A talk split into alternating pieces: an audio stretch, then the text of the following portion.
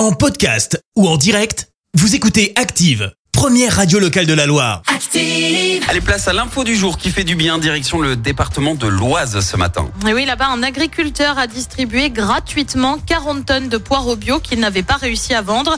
Objectif, lutter contre le gaspillage alimentaire et donner un coup de pouce aux consommateurs en cette période d'inflation. Le producteur qui dénonce euh, une chute impressionnante de la consommation de légumes bio dans les grandes surfaces et dans la restauration collective depuis la période Covid.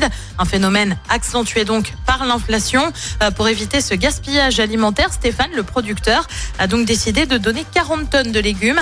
Cette opération qui s'est déroulée il y a quelques jours a connu un immense succès. La totalité des légumes du producteur ont été- a été euh, récoltée en l'espace de trois jours par des consommateurs venus des quatre coins du département. Merci, vous avez écouté Active Radio, la première radio locale de la Loire. Active.